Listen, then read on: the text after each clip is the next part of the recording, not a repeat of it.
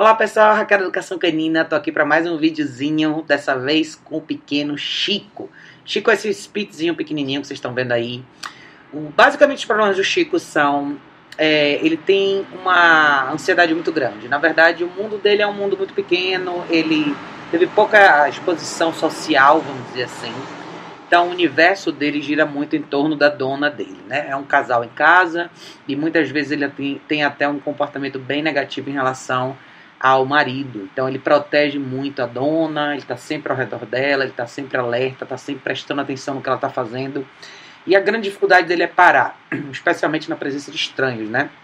Então quando eu cheguei lá, ele estava super agitado, latindo para mim, andando de um lado para o outro, me cercando, cheirando, ou seja, mostrando curiosidade, mas ao mesmo tempo muita agitação e aquela hesitação também que acontece com cães como ele, né? Que são cachorros que vêm em cima de você, voltam, vêm e voltam, ameaçam que vão em cima de você para morder ou não, e pega alguma coisa e volta. Então é aquele movimento muito frenético de um cachorro que não consegue parar. Ele não tem uma boa associação com guia, porque ele não tem uma rotina legal de passeio, então ele foge da guia. Então a gente demorou bastante tempo aí, talvez a primeira hora, só para fazer ele se render à ideia de colocar guia, né? Então, para quem viu o vídeo do Tico, do Maltezinho, eu fiz um processo bem parecido com o Chico agora. Então, eu nem mostrei esse pedaço, na verdade, do vídeo que não deu para filmar. E eu estava explicando para a dona esse processo, né? É importante com cachorros com, com esse perfil, é importante a gente fazer o cachorro parar. Essa é a primeira coisa, né? O cachorro tem que sair desse momento, dessa mente conturbada, para ele conseguir absorver alguma coisa que você quer. Então a gente, eu coloquei a guia nele e, como sempre, a gente inicia com esse exercício, que é o famoso exercício do place, mas nessa, nessa circunstância específica eu nem estou focando tanto na mecânica e no movimento do exercício em si, eu quero simplesmente que ele pare. Esse tapetinho que vocês estão vendo aí é normalmente um lugar que ele está acostumado a ficar, ele deita aí, ele dorme aí, inclusive, então a gente usou um, uma textura, alguma coisa que é, que é usual para ele, que ele já conhece, para ele relaxar um pouco. Então, ele está sentado aí, a gente está sentada de frente para ele, a dona dele está de frente para ele. Vocês veem a dificuldade que ele tem de relaxar. Ele está super cansado. A gente já ficou nesse exercício aí por mais de uma hora até eu colocar a guia nele, chegar, enfim. Nesse momento do vídeo a gente está falando aí de pelo menos já dentro de uma hora e meia de sessão. E vocês veem como é difícil, né? Quando o cachorro fica com a mente tão agitada, nesse modo alerta o tempo inteiro, querendo controlar a situação o tempo inteiro, como isso é difícil para o cachorro, né? É difícil ele desligar esse botão e relaxar. Então, eu quis mostrar para vocês um pouquinho desse processo que eu acho interessante vocês verem, que muitas vezes a coisa começa no básico mesmo. É a gente para a gente conseguir se comunicar com o cachorro, ele tem que parar, a mente dele tem que estar pelo menos parcialmente aberta para receber informação. Uma vantagem desses cachorrinhos pequenininhos, principalmente os Spitz, né? Eles são cães muito inteligentes, são fáceis de aprender, mas eles precisam de alguém para mostrar o caminho, né? Então, não, casos como o dele são aqueles casos que muitas vezes passam embaixo do radar. Ele é um cachorro que não tem necessariamente ansiedade de separação, ele fica em casa bem enquanto os donos saem para trabalhar. Mas o grande gatilho dele mesmo é na presença das pessoas. Não sei se vai dar para vocês verem direitinho, mas tem uma orelhinha aí, junto do tapetinho dele, que é uma das coisas que ele gosta muito. Eu comecei o processo com ele, tirando um pouco dele esse poder. O poder de estar tá com tudo na mão dele. Então, eu fui tirando um pouco das coisas dele.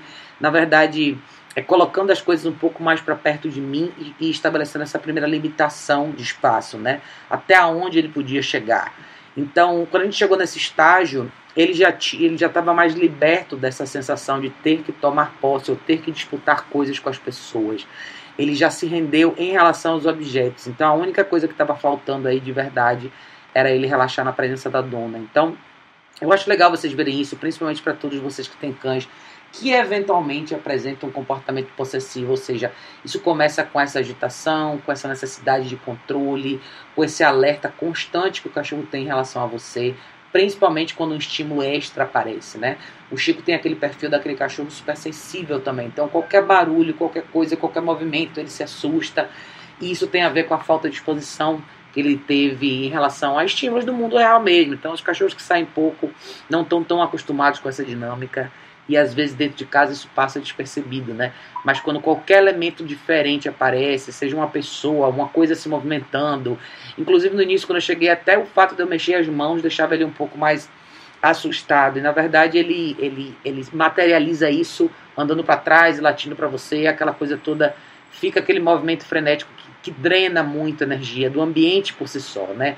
Fica um ambiente muito difícil de conviver quando o cachorro está sempre nesse estado. Então, eu sempre falo para todo mundo, quando a coisa está complicada, pare o cachorro. Esse é o primeiro passo. Coloca a guia e pare o cachorro. Então, de novo, a guia, gente, serve para vocês guiarem o cachorro ao longo do processo, mesmo que seja para fazer o cachorro parar. Eu não estou fazendo muita coisa com ele agora, a não ser observar. Eu quero que ele respeite a limitação que eu apresentei para ele de não necessariamente ficar em cima da dona dele, mas simplesmente existir. E aí a gente volta de novo para um conceito que eu sempre falo, que é o famoso conceito de existir. É saber estar no ambiente com as pessoas sem interagir, saber estar no mesmo ambiente com as pessoas sem engajar, e estar no ambiente com as pessoas sem necessariamente depender delas, né?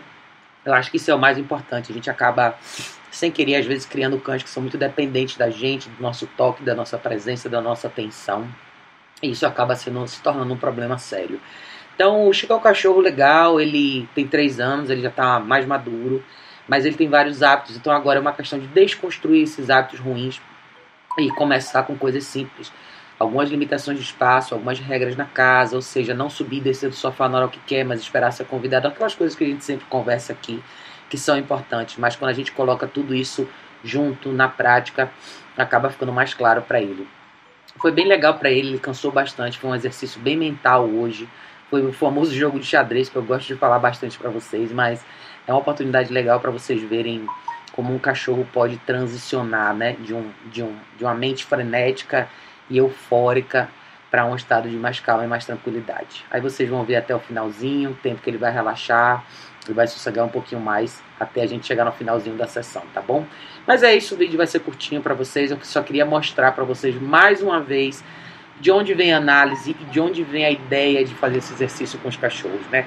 Não é só o simples fato de você deixar o cachorro parado e pronto, mas é você realmente mudar a forma como o cachorro enxerga o mundo?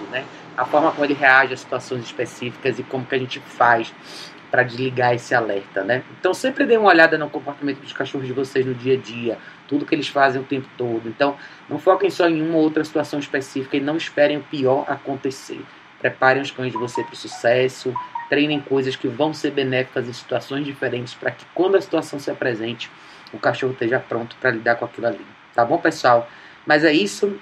Vou deixar vocês verem o finalzinho do vídeo. Espero que vocês aproveitem bastante. Se vocês tiverem dúvida, como sempre, deixa aqui nos comentários desse vídeo e vai ser um prazer ouvir de todos vocês, tá bom, pessoal? Beijo enorme, a gente se vê em breve.